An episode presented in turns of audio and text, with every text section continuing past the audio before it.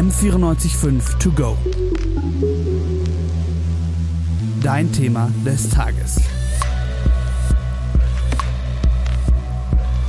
Es ist die Nacht vom 10.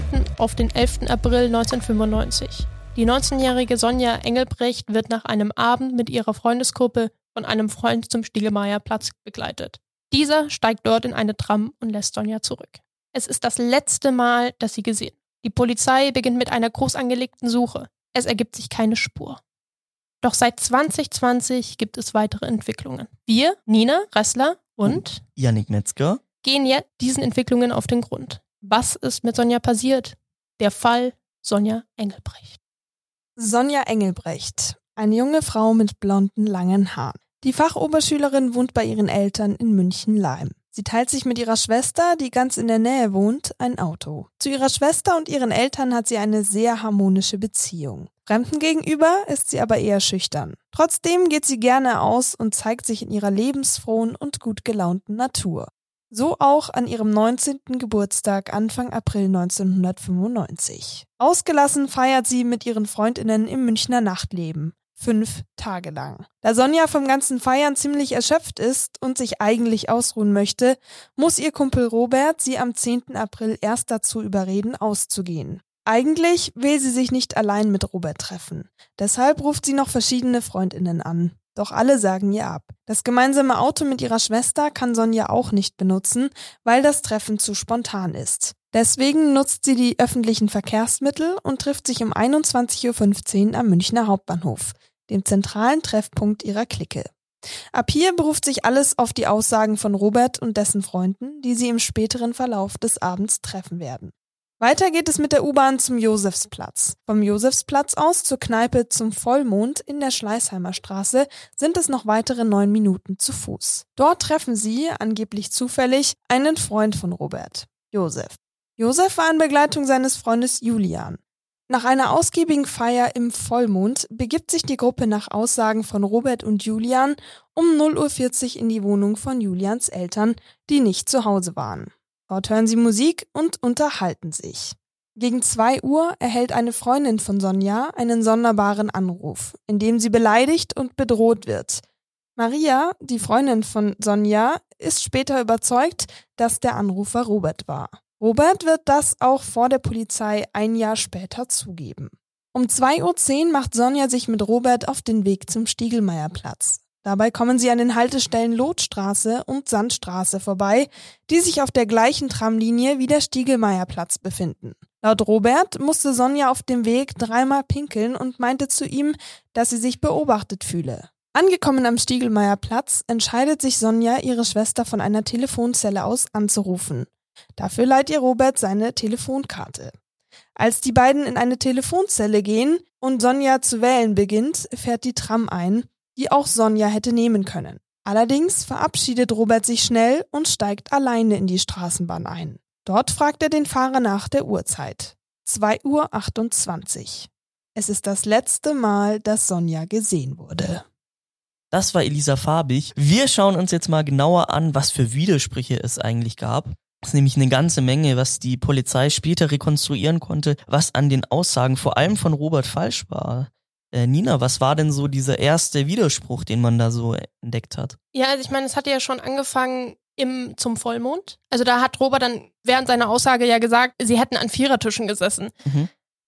Okay, die Kneipe gibt's nicht mehr, deswegen können es jetzt unsere Hörer wahrscheinlich nicht mehr rekonstruieren, aber damals gab's zu, im zum Vollmond eben nur Sechsertische. Genau, und dann ging es eben noch weiter, dass äh, die Wirtin, sehr toll von der Münchner Polizei, aber sie haben sie erst ein Jahr später befragt und dann konnte sie sich einfach nicht mehr dran erinnern, ob Robert und Sonja, Julian und Josef überhaupt im zum Vollmond waren. Ja. Und es geht ja dann noch so weiter, dass es eben auch keine weiteren Zeugen gab, die bestätigen konnten, dass sie überhaupt da waren. Mhm. Wir haben ja in der in der Timeline jetzt einen kleinen Widerspruch drin und zwar wurde ja ähm, geredet, dass die beiden, die ähm, zur Wohnung um 0.40 Uhr aufgebrochen sind. Aber tatsächlich wurde, hat eine Mitbewohnerin im, im Haus, wo Julian auch gewohnt hat, hat die Gruppe schon um 22 Uhr tatsächlich angetroffen und hat eben der Polizei ausgesagt, ja, um 22 Uhr habe ich die gesehen. Wie konnte das denn sein? Weil dann kann ja eigentlich diese, diese Gruppe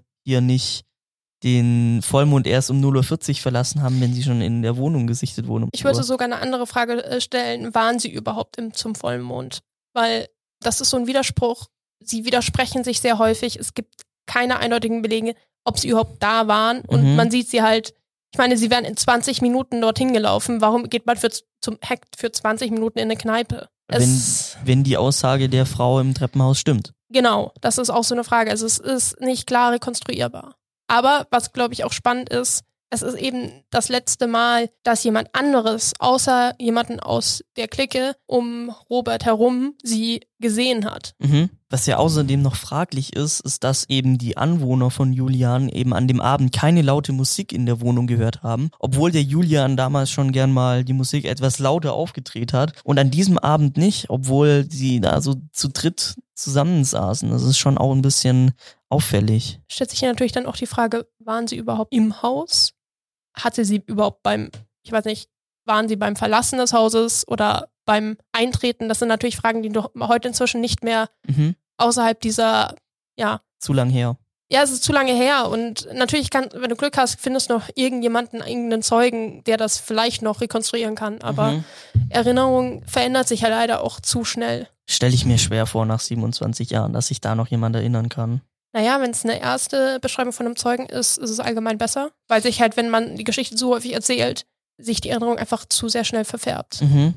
Naja, können wir nicht wissen. Was auch noch auffällig war bei, ähm, bei Robert, der hat nämlich, als sie dann die Wohnung in der Schellingstraße verlassen haben, hat er ja erzählt, dass die gute Sonja wohl innerhalb von einem 20-Minuten-Fußweg dreimal aufs Klo gehen musste und das, obwohl sie dann tatsächlich diese Bahn um 2.28 Uhr wohl noch bekommen haben, also in, in, in 20, 18 Minuten oder so, dann mit dreimal austreten, das ist schon sehr, sehr sportlich, die Strecke, oder? Ähm, also ich bin ja schon mal öfters abgelaufen, ne? Und also von der Hochschule ungefähr Lotstraße runter zum Stielmeierplatz. Mhm. Und da habe ich halt echt mehr als 20 Minuten gebraucht. Mhm. Was so ein bisschen weird ist. Vielleicht Besonders- bist du eine langsame Läuferin.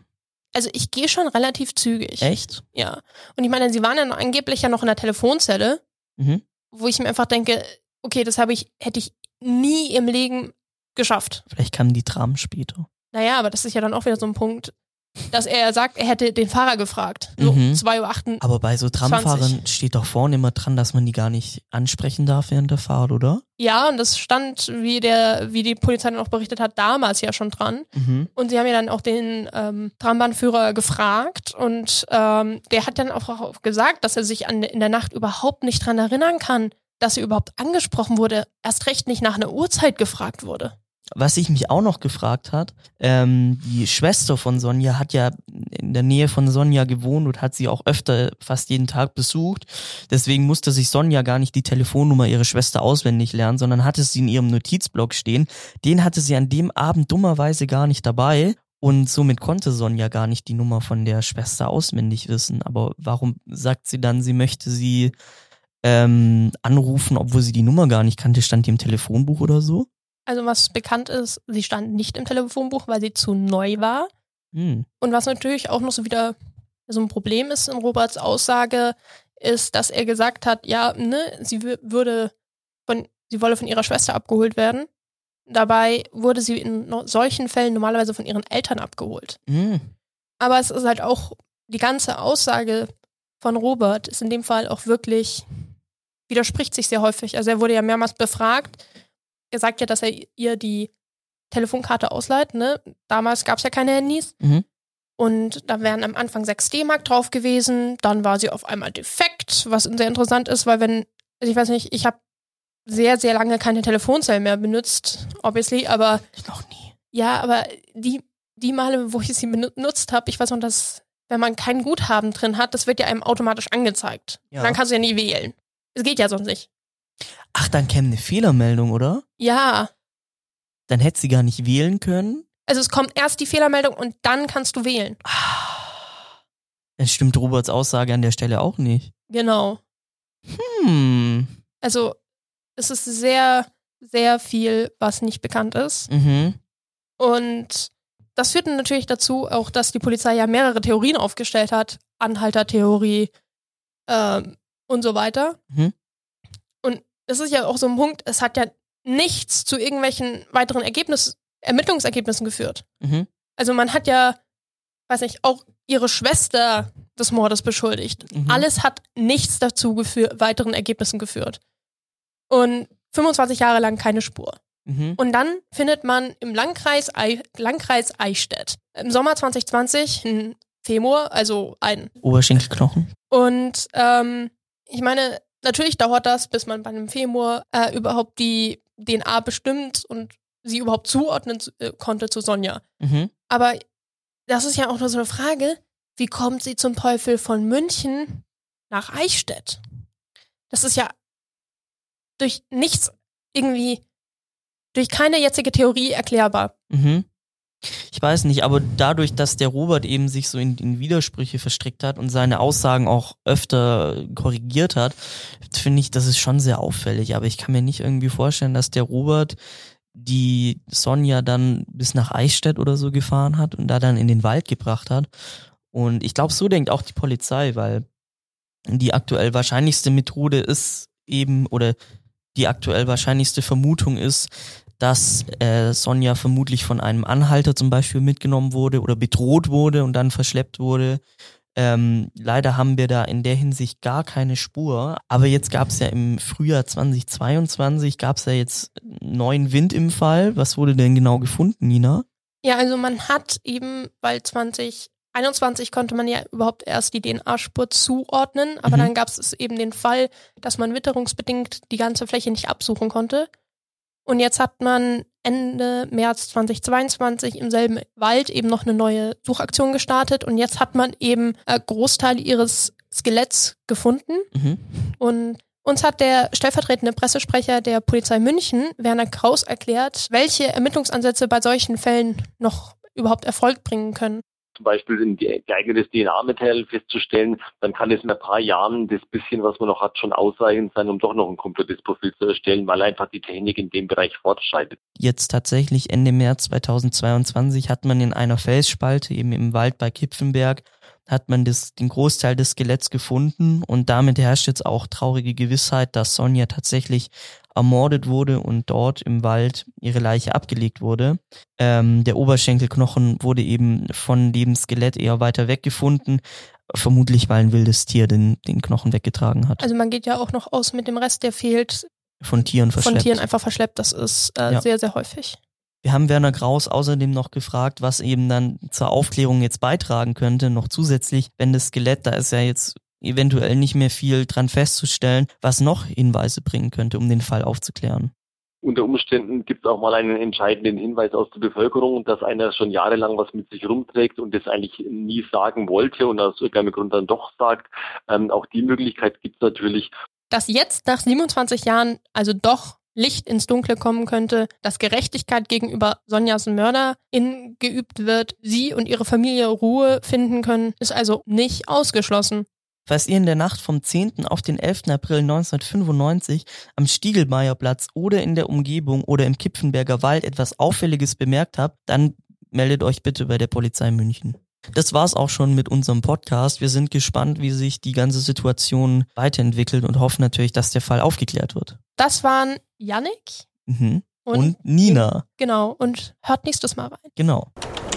Hey, hey, du da? Kannst du mal schnell einen Kaffee holen? Ah, und äh, wenn du eh schon dabei bist, kannst du das noch kopieren und die 100 Aktenseiten da, die müssten auch noch alphabetisch sortiert werden. Oh, nicht schon wieder. Du stellst dir deinen Start in die Medienwelt anders vor? Dann mach mehr. Mach Medien. Mach mit. Werde Teil von M945 und bewirb dich. Ab nächster Woche vom 19. bis zum 28. April unter m945.de. M945. Das ist die tollste und beste Bande der Welt. M945 to go.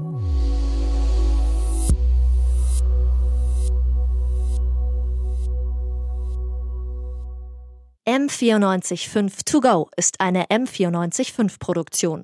Ein Angebot der Media School Bayern.